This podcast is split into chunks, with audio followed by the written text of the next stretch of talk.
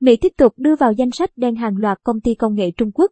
Bộ trưởng Thương mại Mỹ Gina Raimondo cho biết Washington đã đưa vào danh sách đen tổng cộng 27 công ty và doanh nghiệp, trong đó có 12 doanh nghiệp Trung Quốc. Chính quyền Mỹ hôm ngày 24 tháng 11 đã đưa vào danh sách đen nhiều công ty Trung Quốc trong lĩnh vực công nghệ cao do lo ngại về an ninh quốc gia và nguy cơ quân. Đội Bắc Kinh tiếp cận công nghệ của Washington.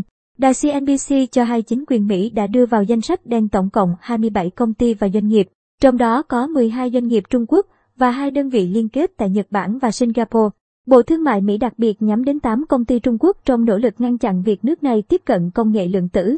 Theo đó, cơ quan Mỹ cho rằng các doanh nghiệp này có thể hỗ trợ quân đội Trung Quốc mua lại năng lực chống công nghệ tàng hình, chống tàu ngầm và giải mã hóa của Washington. Danh sách trên gồm 3 công ty liên kết của tập đoàn Korat Technology Limited của Trung Quốc đã bị đưa vào danh sách đen trước đó vào năm 2019. Ba công ty này bị cáo buộc đóng vai trò trong việc bán công nghệ của Mỹ và các nước phương Tây cho chương trình quân sự và không gian của Iran. Theo tờ South China Morning SCMP, các công ty này còn hợp tác bán công nghệ vũ khí cho Iran và các tổ chức có liên hệ với quân đội Trung Quốc. Washington cũng đưa 13 công ty Pakistan vào danh sách đen với cáo buộc có liên quan đến chương trình hạt nhân và tên lửa đạn đạo. Danh sách của Mỹ còn bao gồm các công ty hoạt động trong lĩnh vực công nghiệp bán dẫn và hàng không vũ trụ.